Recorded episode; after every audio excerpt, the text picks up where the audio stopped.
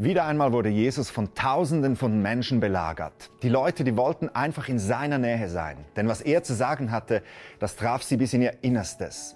Jesus erzählte oft Geschichten. Eine dieser Geschichten erzähle ich dir in diesem Video. Es ist eine Geschichte, die auch mit dir zu tun hat. Darum bleib dran.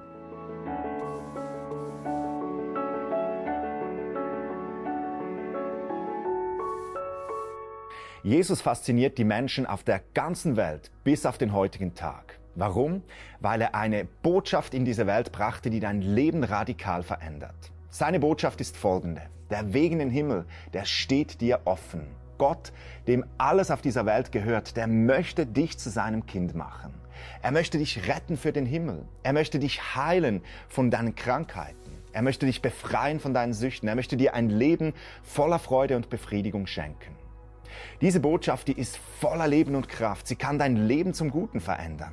Doch in dieser ganzen Sache drin gibt es ein großes Geheimnis. Ob sich diese Kraft Gottes in deinem Leben zeigt, hängt nämlich davon ab, wie du auf diese Botschaft von Jesus reagierst.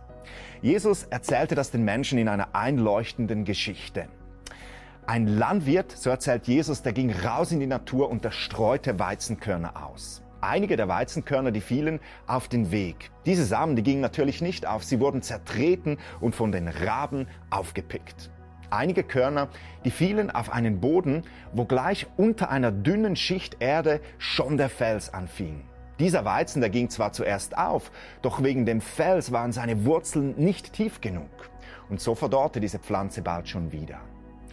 Dann erzählte Jesus, einige Samen, die fielen mitten auf einen Boden, wo Brennnesseln und Disteln wuchsen. Nun, jeder der Gärtner, der weiß, Unkraut, das wächst immer schneller als alle anderen Pflanzen. Und so wurden die jungen Weizenpflanzen bald von diesem Unkraut erstickt. Doch einige Weizenkörner, die fielen auf guten Humusboden.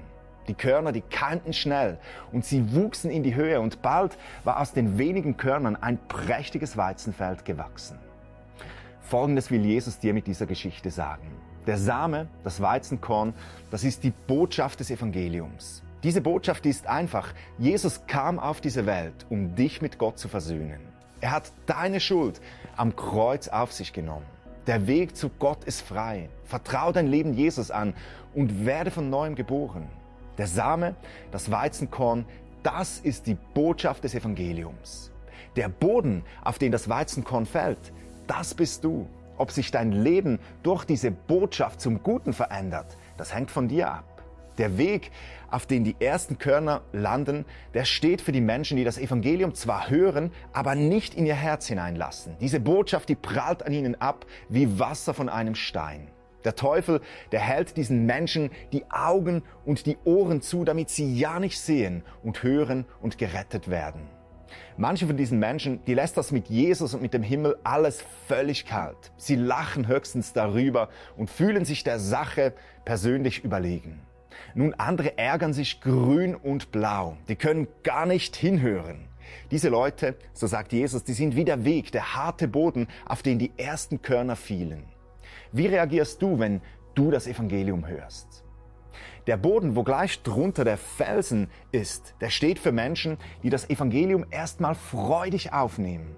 Doch diese Menschen, die haben sich diese Sache irgendwie nicht zu Ende überlegt. Sie denken, Jesus sei einfach jemand, der ihnen die Türe in den Himmel öffnet und Leben im Überfluss schenkt. Sie schließen sich Gottes Reich freudig an.